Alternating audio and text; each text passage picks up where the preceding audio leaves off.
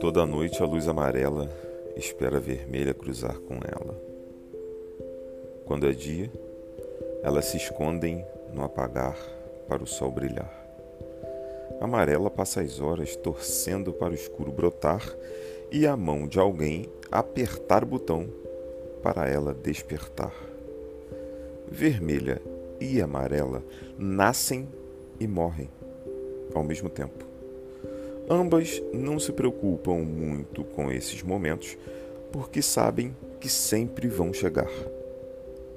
Amarela é ansiosa, vigorosa, mergulhadora.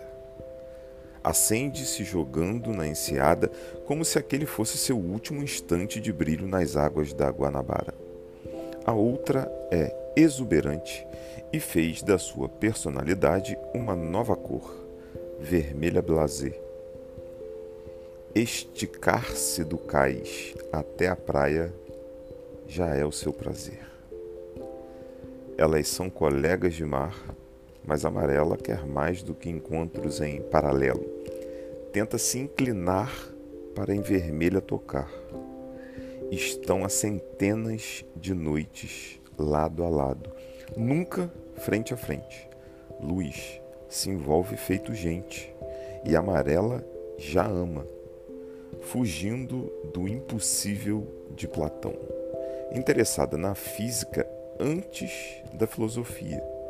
Insiste em mudar o ângulo do refletor para cruzar com vermelha.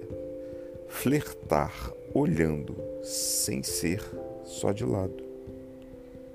Amarela merecia esse milagre apaixonado. Ela quer tanto que aceitou juntar física e fé qualquer proposta para colocar seu desejo de pé.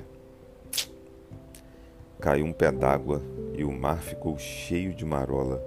As linhas retas de amarela e vermelha se distorceram e ganharam bordas caóticas. Bailaram assim, sambaram no temporal. Foi gostoso, nada mal. Muita proximidade, total cumplicidade. Só que contato segue apenas na vontade. Amanheceu e a cena desse relacionamento como sacramento à rotina desapareceu. A chama vampira se torna visível somente à noite. Na claridade, amarela invisível suga energia solar e alimenta o seu amar. Hoje, até a lua veio assistir. Apoiou na montanha de pedra para ver tudo. São sete. Ninguém se mete. Amarela não quer conselhos. Vermelha praticidade espera ser conquistada. O mesmo cenário de ontem e de amanhã. Aviso a amarela que essa luta é vã. Estala os dedos para ela acordar sem sonhar? Não. Prefiro admirar o seu poético viver, sabendo que vai amar sem tocar até morrer.